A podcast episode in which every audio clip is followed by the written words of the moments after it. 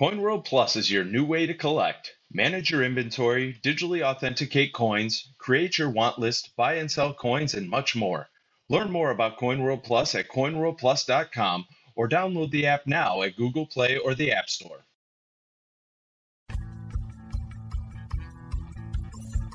Welcome to the CoinWorld Podcast with your host, Jeff Stark. And as I've said from day one of this show, this is a big tent hobby. There's a lot of room for folks. And Larry Jewett. And learning has been such a tremendous amount of this journey. The Coin World Podcast. The Coin World Podcast is delighted to be back in the new year with another podcast. We are so thrilled to be back. Thank you for being here today. And it's not just another podcast, it's another Coin World podcast as we have 2023. Happy New Year. I'm Larry Jewett joining you along with Jeff Stark, who's the voice you just heard right there. And boy, am I so glad to be able to be talking to you once again because we got a lot of great things happening. This is a positive new year. Let's keep it that way. Yes, it, I I did test positive in the new year, so there's lots of stuff going on. We were on the heels of a very busy fun show, a very successful New York International Numismatic Convention, and today uh, we're back with a guest. This time, Serge Pelletier, an author and well known to hopefully to longtime Coin World readers for his contributions in the past. He's up north in Canada for those based in the US. I say that because I think last year we had folks in 87 countries listening to the Coin World podcast. So I have to clarify, but Serge is up in Canada. He talks about his book, Numismatics for Everyone. You'll have to stick around for that in just a bit. Well, and I think we need to work on getting that Canadian listenership picked back up once again because but you mentioned 87 countries. Canada happened to be the second one, Australia third, fourth was United Kingdom, and Germany coming in fifth. So it blows my mind to imagine there are 87 countries where we had listenership here because in the collection of my birth year coins from the world, I can't get 87 countries because the year I was born, there weren't 87 countries making coins. So this for us in 2022, the episodes to make it. Many of you remember the hiatus that we had there during the summertime. So that means we only had 39 episodes, but still the success, thanks to you, the listeners, we were able to drive ourselves up into uh, one of the top 10% of the podcast in 2022. But th- that's all because of you. It's not because of us. It's because of you and because of your suggestions, your recommendations, and above all else, your listenership and your subscription on the various platforms that we have it right there. We're excited for the prospect of 2023 because there may be some improvements, which doesn't mean you're getting rid of me, but still the idea that there may be some things that we could do in the works and we'll see how it takes us there. We're just going to go. I mean, I, I can't imagine. I wasn't there in the beginning, Jeff, but did you imagine it being what it is today? You know, I think we knew that there was the potential, but it it's amazing to look back at what 170. What, what how many episodes have we done? It it's it's 182, uh, I think. 182. Okay, you know, we're coming up on four year anniversary in a couple months, so it's uh, exciting. We there's always something to learn, always something to explore. Think about you know some of my favorite shows in the past. It's really been a, a fun creative outlet for these years because, you know, there it's not like there are no limits. I mean, you know, there's no time limit, but we don't want to talk about coins for 10 hours. Nobody's going to listen to that. But, you know, in, in the weekly and, and the monthly, you know, every week we get, hey, this is our page count. This is the space you have.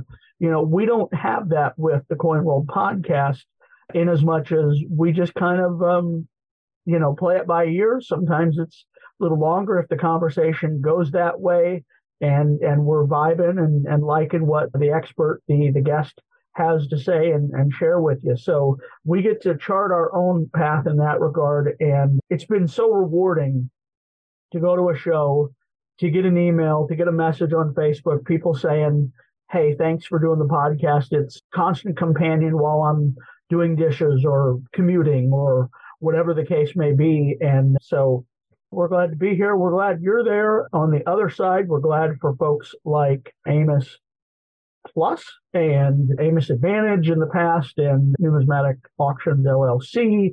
All these folks that sponsored us last year, and maybe we'll get some other names into the mix in 2023. Yeah, and interesting as you mentioned, you know, a lot of times the podcast serves as background. We don't expect you to sit there and just take notes on the podcast, but it was interesting that some friends of mine who are in the ammunition business said that they listen to the podcast on occasion and they're thinking about, you know, dabbling into the world of numismatics just because we make it sound like it's so much fun. And I said, there's no question it is fun. That's what got a lot of people involved in this. And speaking of fun, that makes it the natural transition because we just recently had the Florida United Numismatist show that happened in Orlando. Thank you to a number of you who stopped by our booth at 102 and said some kind things about the podcast here. I had a chance to meet a couple of the folks directly, but a lot of folks just talked to Jake or Kelly or some of somebody there and expressed how much you appreciate the podcast. So thank you all for taking your time. It was a very, very busy show, and for you to do that means a lot to us. I did have an opportunity to meet a few folks out on the floor, like Derek Higgins and David Massey. Actually, I met him out on the floor as well. So it's just great to see that. And of course, we welcome your suggestions. This is not our podcast. We it has to have a title. That's why we call it the Coin World Podcast. But it's for you, the numismatist. Back on the fun show, great time, very, very busy time, a lot of favorable reports. We got a write up in it coming up in our January 30th issue of the Coin World Weekly magazine. You know, just having the chance to be there and get things going. A lot of folks experience some travel delays. That's going to become the mantra, it seems like, for uh, the early season travel that's out there. But we're, you know, we're hearing that business was really, really good. A lot of folks were finding what they were looking for. Some were finding prices to be what they wanted to be. I personally, one of my favorite parts is going to some of the seminars and some of the educational presentations. And Tom Walker's was very interesting. Colonel Steve Howard had a very interesting one. Scott Travers, always entertaining. And the big thing for me one of the things that we'll be talking about this more in the future was the Astronaut Memorial Foundation. And we met those folks last year. We had a chance to do a video with them, but this group raises funds for the uh, Education Center for Space Education. And this year they came up, last year they were focusing on the Apollo 11 50th anniversary coin that Mike Olson from the uh, Citizens Coinage Advisory Committee put together. Mike is now on the board for the Astronaut Memorial Foundation, and they worked with Elite Coinage Company and developed a note. It has no denomination. It's a commemorative note for the Astronaut Memorial Foundation, and through that, I was able to meet Laura Shepard Churchley, who is the daughter of Alan Shepard, who was the first man mm-hmm. in space. And she had an opportunity to go to space. She was in the mission, the Blue Origin mission with Michael Strahan and four others. And it was just, for me, it was just fascinating, just absolutely fascinating by that. And, you know, the idea that I grew up as a kid in the era 20 miles from John Glenn, grew up in an era where space exploration was new and exciting. And now, you know, 60 years later, it's still in many respects as exciting with the intent to return back to the lunar, lunar missions with Artemis. But that was just one area. There was so much going on. We had the graders were doing their work out there and the Panning for Gold. You had also, you know, some of the events that you expect, a huge display of educational displays. Man, you learn so much just by going down one aisle there. And, and, and Bob and Donna do a great job with that. But this being the last really fun convention for Cindy Wibker and the job she's done, and Katie Williams going to be taking over. So, I mean, it just goes on and on and on about all the things that happened there. And if you attended, I certainly hope that you had as positive a show as I had. And I'm really jacked up for this year. It's going to be great. Yeah. No, you I didn't ask, but can't you know, help but feel a little jealous. Well, now that I assign your travel, you know, I'm going to be cherry picking. So, you know, I got this one. So I owe you one.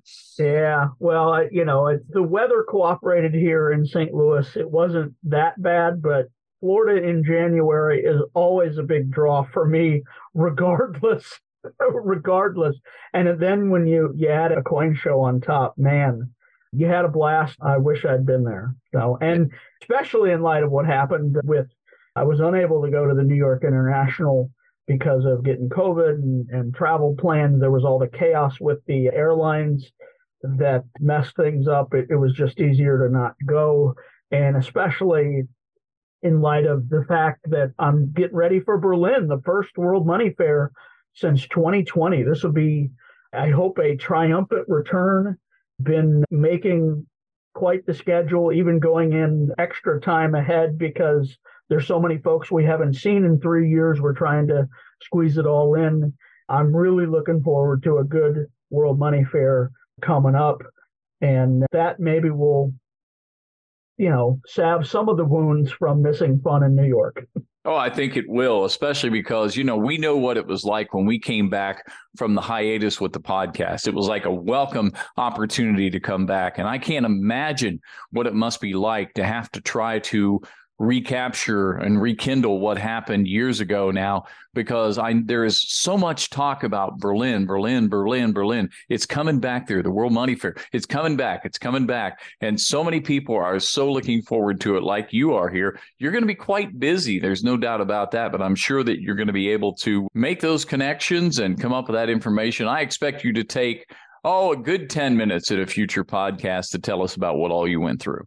Okay, okay, for sure, we'd definitely do that. But but now instead of looking to the future and, and what I will deliver, it's time for me to deliver a little delve into the past. You know, one of the joys is looking back and seeing what happened back when, and I'm going to stay not too far away, relatively speaking, January 16th, 2002, for this week in numismatic history. What happened on that day? Well, it's my sister's birthday, but that doesn't matter in this context. In 2002, that was the day that the New York Federal Reserve Bank Museum opened the drachmas, doubloons, and dollars exhibition. And you're saying, what does a museum exhibit have to do? Like, why is that important? Well, okay, let me say it. Why is that important? because that exhi- exhibition, now this is 2002, January 16th, it did not open as part of that exhibit, but the exhibit would later come to include the only legal to own 1933 gold double eagle uh-huh. St. Gaudens coin. So, you know, that sale was in 2002 in, I want to say like July, August, somewhere in there, right? It was the the the ANA was at it was in New York. That was the last time the ANA was in New York, and may have been the last time a major national U.S. show was was in the city. You know, the New York International. I love it. It's great. It's a little more boutique. It's a little more, you know, it's obviously international focused. You can't really find U.S. coins on the bourse. In fact, there was a a rule set up when Richard Margolis I believe, founded the show that they couldn't have anything newer than 1836 when the steam presses came to the U.S. Mint. They could have U.S. coins earlier than that, but they couldn't be anything newer than that.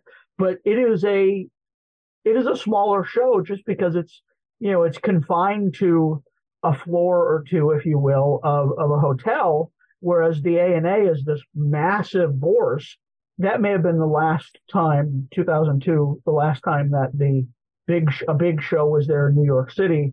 But the Double Eagle sold at that show later in 2002. I don't believe it was part of the exhibit until after the sale. Could be wrong. It's happened once or twice already today, but that's why I picked it out because it's it's and and it's you know going back to New York since I didn't get to go last week.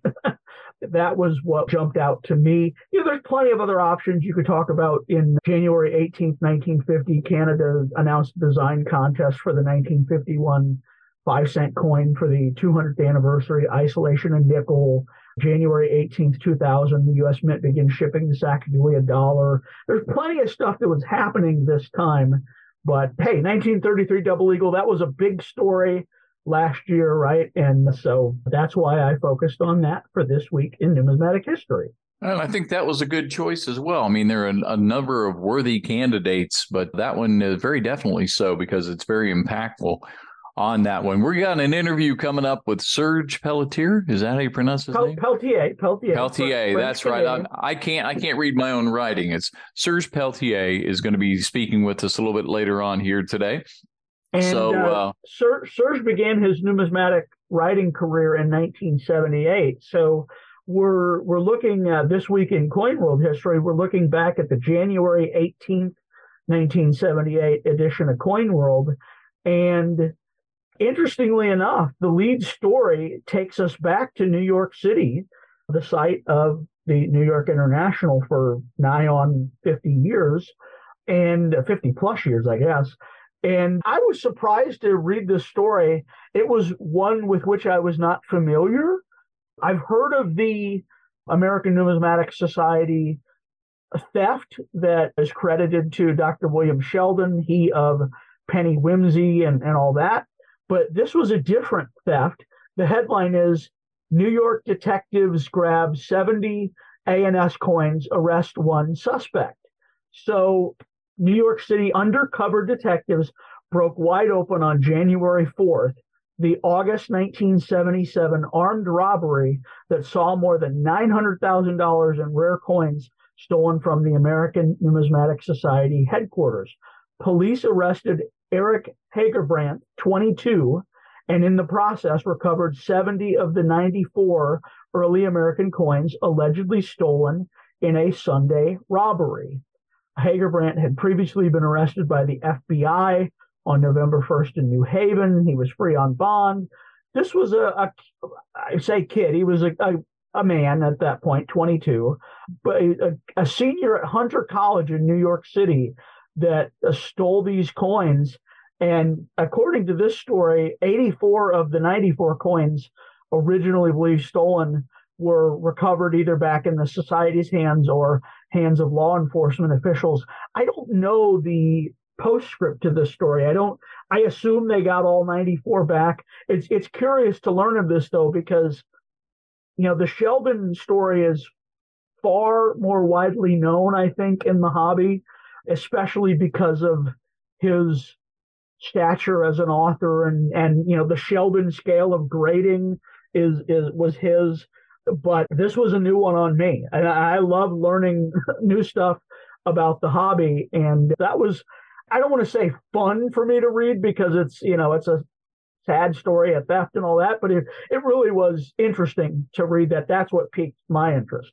Well, theft is a big deal no matter when, because I mean, it's still very, very much in the news when you hear about some of the things that have happened here. It's just maybe not of the magnitude of what was reported in 1978. Things were a lot different in 1978.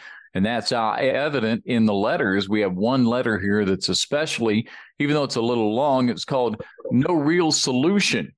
I received my copy of the official ANA grading standards yesterday and would like to commend A. Kosoff, Abe, uh, Ken Bressett, and Q. David Bowers, and all the others for involved in this long awaited publication.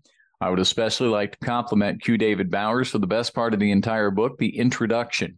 In my opinion, the only thing the book will accomplish is to make official the Sheldon numeric grading scale 1 to 70. In other words, everyone will now know that AU 55 is now choice about uncirculated, not borderline uncirculated, etc. While this standardization is all well and good, the book itself, in my opinion, will do little to resolve the real grading problem, that being overgrading. I have been a coin collector for more than 20 years and have yet to be able to grade a real life coin by a fine drawing. I bought my copy of Brown and Dunn with line drawings many years ago. After trying to use it and finding it almost impossible, I just put it away in the closet. When Jim Ruddy's photo grade was published, I finally had a grading guide with which I could grade real life coins by actual comparison. If the new ANA grading book used actual photos rather than line drawings, then I believe it would go much further in resolving the hobby's grading problem. All the new book is to me is a beefed up Brown and Dunn with the incorporation of the Sheldon grading scale. In my opinion, if we'd done the same with PhotoGrade, we would have had a much better and valuable end result.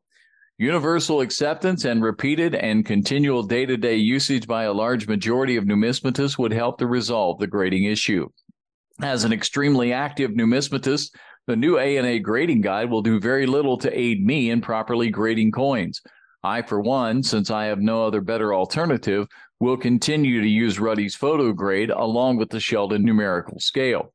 For uncirculated and proof grades not covered by Ruddy, the written description from the ANA grading guide will suffice. I, for one, look forward to seeing a new photo grade updated to include photos of all the Sheldon grades. I just hope I don't have to wait as long as I did between the releases of the initial Brown and Dunn and photo grade 12 years. I'm afraid that many other collectors, investors, dealers, etc., like myself, will just have another coin book on the shelf as line drawings never gained widespread acceptance. While this new grading book is sitting on the shelf, our old enemy, the grading problems, will persist to haunt the hobby. The name was withheld. The gentleman or lady, whoever it was, was from Rochester, New York. So there you have it. A good snapshot of the times and what was happening huh. as we progress toward third party grading. And and boy, how things have changed. Forty five years later, we're looking at the launch of another grading service, third party authentication. You have a ten point grading scale being adopted for some new newer issues. Lots, of, you know, grading is is one of those topics that is always giving folks something to discuss for sure. And, you know, even the ANA's grading guide has taken leaps and bounds since publication of those earlier editions. So good, good stuff. Good stuff. Indeed. Indeed. I don't have much hope that I'm going to get a good grade on trivia if you got something though. You know, I'm going to need a mulligan on this because I totally dropped the ball on being ready for trivia. It's that's what happens when you take time off you get out of the rhythm of this. So maybe uh, we can get back to that next episode. I I think is that. I is think that so. Fair? Yeah, okay. I think so. Yeah, I think. Well, I mean, it's just it's going to improve the quality of what we do. So I think. Yeah. So. I mean, I, I, truthfully, I'm more excited to hear what Serge had to say than I was in answering a question. So I'm well, glad it happened there, that way. You know, the one thing is his book gives me a thousand or three thousand or whatever potential trivia questions because his book is phenomenal with details about you know different denominations and and things in the hobby. Oh my gosh, I'm I'm going to use that now maybe instead of the Coin World Trivia game. but anyway, now check out the interview with Serge Pelletier that I did here recently about his book Numismatics for Everyone. Thank you so much for being here today, Serge Pelletier. You are the recipient, well earned, the J. Douglas Ferguson Award in 2015. That's the highest honor in Canadian numismatics. You've received numerous awards from the Royal Canadian Numismatic Association and the Numismatic Literary Guild. You've even written for Coin World in the past, yeah. Among other places. Now, you've written at least three books, I think it is, on municipal trade tokens, which is a fascinating area of Canadian numismatics. But all that being said, that's not why you're here today. You have a new book out called Numismatics for Everyone. We're going to get into that in just a moment. Thank you so much for being here. My pleasure, Jeff. So I want to talk about, you know, so if if I didn't establish your credentials enough yet with the listeners, you've been an active collector, I think, l- longer than I have been alive. When did you start collecting and, and talk about your collecting journey, please? Well, I guess I started collecting in 1968, which is longer than you've been alive. From from the leftover coins from my parents' travel and they had just returned from Europe. And my dad gave me the leftover coins and a couple notes, and I could I could I was already speaking English and French back in those days, and I couldn't make out the various countries like Deutschland. I, I knew it was Germany, but there's one that really stumped me, and the coin said "Suomen tasavalta." And so I couldn't make sense of that. We didn't have computers back then. So I asked my dad where it came from.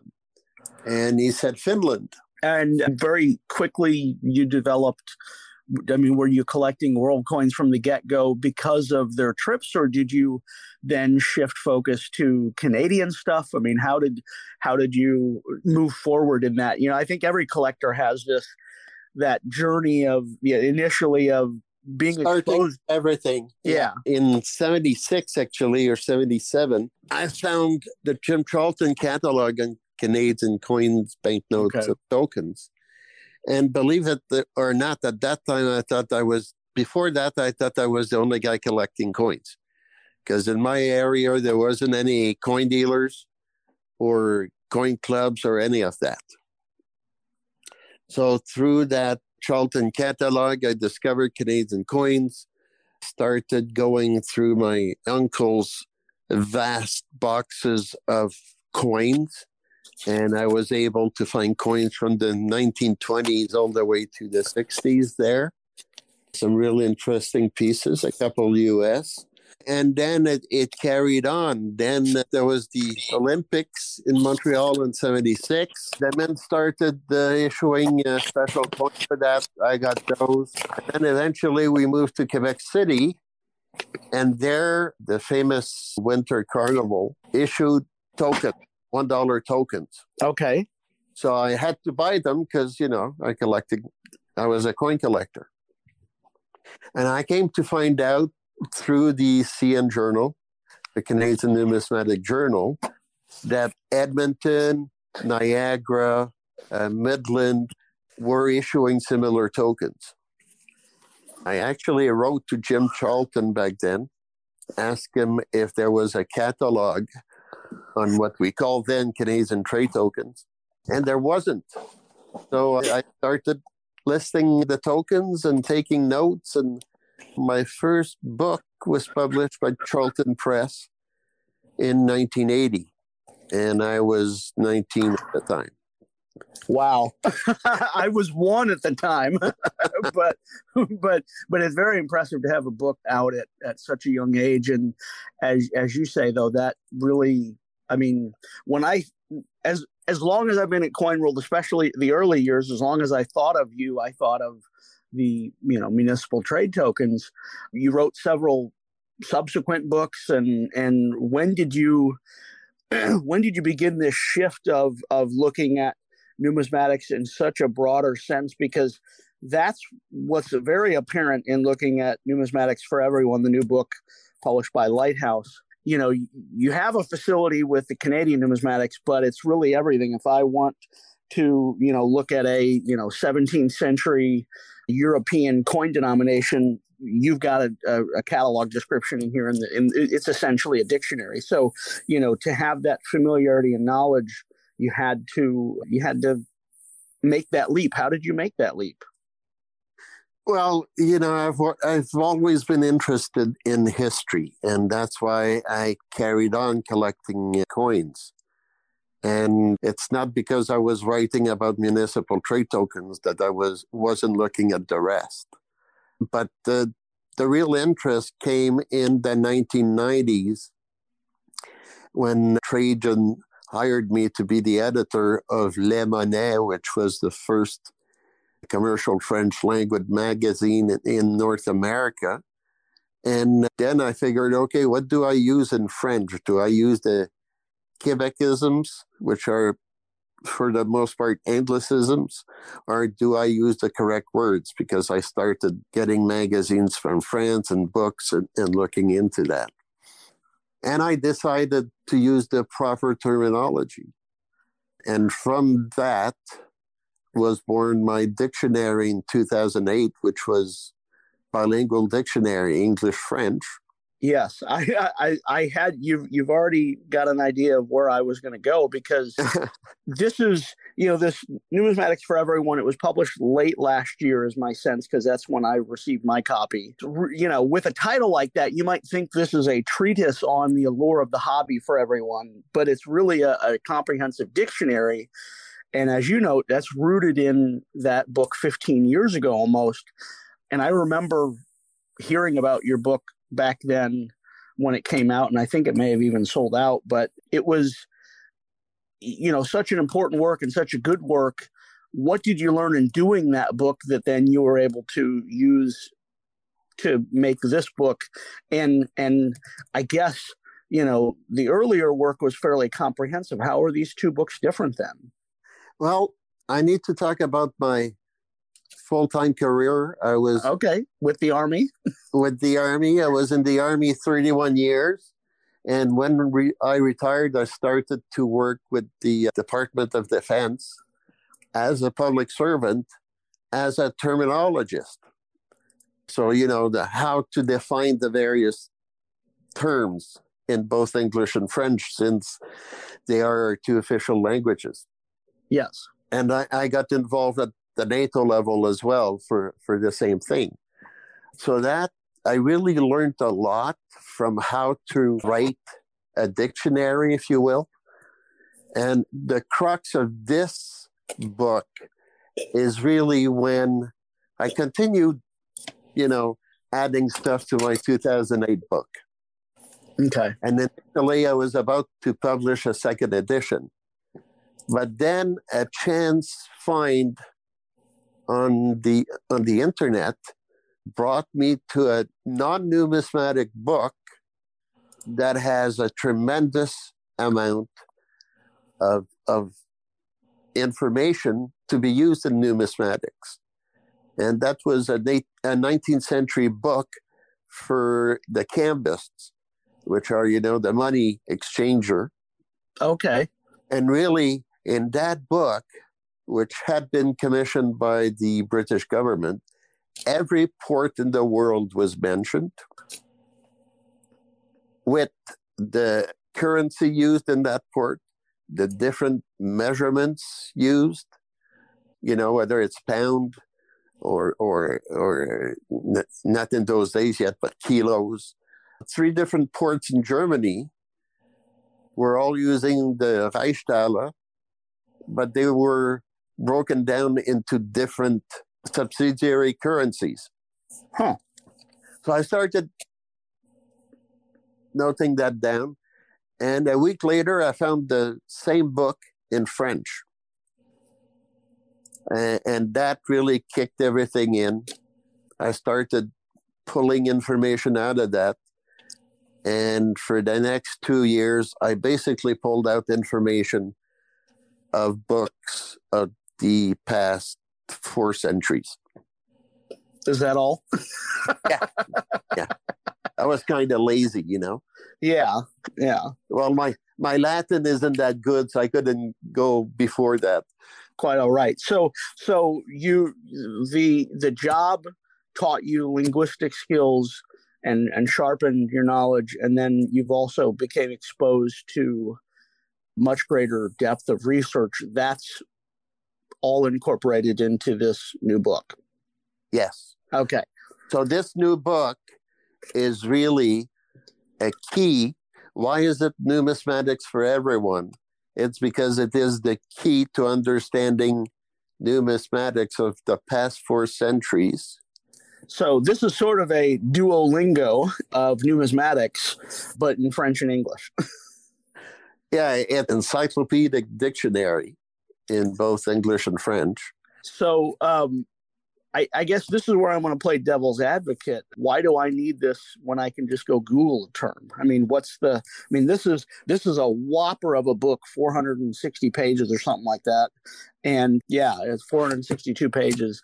What's obviously you have the authoritative stuff here, but you know, let me play devil's advocate there. What's what do you offer that I can't just get elsewhere? Well, if you're a researcher or if you read stuff from the 19th century and you'll see documents that speak of Rix dollars, R I X dollars. Yeah, yeah. And in French, you'll see something that speaks of Richedale. So R I C H E D A L E. And basically, if you go to those entries, you'll find out that there are different names for the Reichstaler, for the German coin. So and you you've connected a lot of the dots. Then it sounds like. Yes. Yeah. Yes. Okay. I do like I say I love it. It's it's enormous. It's bilingual because of it's coming out of Canada and that's like you have to have everything bilingual, right? I mean, is that No, we don't have to have everything bilingual. Okay. It's information that's important for collectors of both languages. If you check the back, there's an entry from a French numismatist that actually compares it to the Rosetta Stone and what blew his mind was all much of the information about U.S. coins and, and most Canadian coins and, and all that is available strictly in English. An opening door to the folks in France, the other French language countries, to understand that numismatics. So, what's in it for you for, for the new collector? Well, there are terms like PCGS, what it means, what's a quarter. You know, in Canada, we don't have quarters. Quarter in Canada is a nickname. Yeah. In the I, States, actual coin.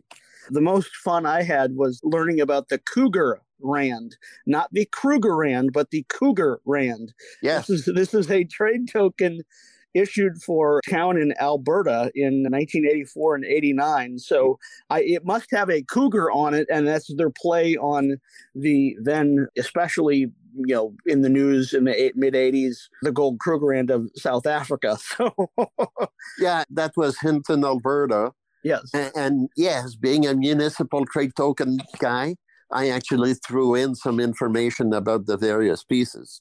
So I, I've got the focus because of what Canadian collectors collect, which is Canada, US, UK, and France, I, I've got icons that identifies those entries related to those fields, as well as one for euro, many collectors worldwide are now focusing on euro coins.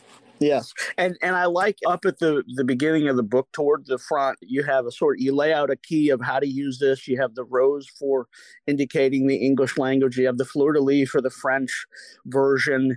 It, it's very intuitive once you spend ten minutes looking at several listings, and and you know you find you'll see a referral to the French version or the you know the english version if you're reading a french listing you'll see that referral to the place where it is found in the dictionary in the other language, the the you know coordinating the the accompaniment language. So it, it is. I mean, it is enormously exhaustive and technical, but very approachable, very understandable if you just need to go find out the meaning of a florin. You know, you lay it all out, or or you know whatever the case may be. You know, certain Latin phrases that are found on coins, all sorts of stuff. Every time I I write something, I take my own point of view as a collector. What would I be interested in? And having collected for so long, there are different things. You know, what does that Latin sentence mean? For instance, on this German coin of, of the 18th century. So that's why I've included that. And most numismatists are specialized in a field, right? Yeah. Be it US silver dollars or, you know, the 13 colonies notes and the tokens and so on. So very few people know about everything. So this is a tool to help you explore other areas of numismatics. Yeah. Oh, for sure. One can spend hours and and it's just you know pick up the book and open the page randomly and and find a couple listings and I mean it, it almost you know too bad Larry couldn't be here for this. Larry does trivia and I want Larry to see this book so he can get some ideas for trivia questions that would just be absolute stumpers. this, if, if, there was a numismatic Jeopardy show, this would be like the Bible for that. so, good, yes. anyway, before we go, because I've already taken a lot of your time and there's noise in the background here, what is your next project, if I may ask, or is that you keeping that close to the vest? At this time I'm keeping it close to the vest. Okay. Well, Meanwhile, of course, as soon as this was was sent to the publisher, I started the next issue, the next edition. okay. Okay. so now um, I've been pulling stuff st- still, and I got quite a bit of additional material. Oh my gosh, there, there's always more to learn and to explore. I guess I will close then, since we you don't want to go that direction. What's the state of the market in Canada? I mean, and maybe this is something you're not tuned in since you're more the academic side, but you know, I, I don't know. Maybe maybe that's something you can speak to. Market for coins? Yeah, I have absolutely no idea. As you say, my my interest is more on on the quote academic, although I don't consider myself an academic. My interest is more on what's behind the coins, the history, the stories, more than their value. Hey, that's that's perfectly fine. I think there's, you know, we're all drawn to it differently, but we all have a, a shared love of history, I think, or at least many of us do. And so even if it's quote unquote just the intellectual side of it that's still very important and still worth exploring. And and that's why I wanted to have you talk about the book because it is a monster of a work. You know some people might be scared at the the $80 price tag but it's one of these things that is, is in my library for my life and i will use it all the time. And i'm a bibliophile anyway and a numismatic bibliophile for sure but you know can't say enough good things about this. A lot of work went into this a lifetime of work and it's a tremendous accomplishment. Well thank you jeff. And thank you for being here today. It's always a, a pleasure to speak with you. Bye bye And that was our interview with Serge Pelletier, author of Numismatics for Everyone. It's a book for everyone, although I don't, you know, I don't see everybody buying it just because it's a little unconventional. You know, it's not a grading guide. It's not a an investment, you know, how to make money with with the hobby. But you know, that's not necessarily what we're here for. We're here to spread the joy of numismatics. It's kind of like the Joy of Cooking book, which is a famous book, and and I know of it especially because of its connection to St. Louis, the Rombauers. But so the joy of numismatics shines through, shone through really in that interview with Serge Pelletier. Hopefully, hopefully you felt some of that joy in today's episode as well. Well, I mean, but you kind of threw me for a loop there when you talk about the joy of cooking. I don't find joy in cooking. I find the joy in eating. well, that so too. that's just, I know somebody has to cook. It doesn't have to be me, but certainly the book has plenty to offer anyone, regardless of. I mean, it isn't the same old, same old in any respect here. And there's so much information in there. It's certainly a handy reference guide that you got to have. And we're glad that Serge took the time to talk to us here today. And we're glad that you took the time to be listening to us. Make sure you subscribe on your favorite podcast channel. So if that was one of your New Year's resolutions for 2023, please make sure you do that. Our New Year's resolution actually just encompasses trying to make the Coin World podcast a little bit better. And we welcome your suggestions on how we can do that. So please drop us a line. Let us know what you think. Let us know what we should do to make things better. Let you know what we can do to help you on your numismatic journey because we haven't used the phrase in six episodes. This is a big tent hobby. So there you have it right there. I'll let you have the final word, Jeff. In the meantime, happy collecting. Thank you for listening to the Coin World podcast. Don't forget to subscribe, and we'll see you next week.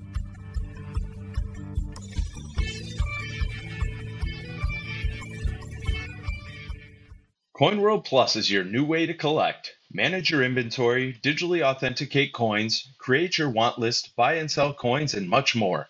Learn more about CoinWorld Plus at coinworldplus.com or download the app now at Google Play or the App Store.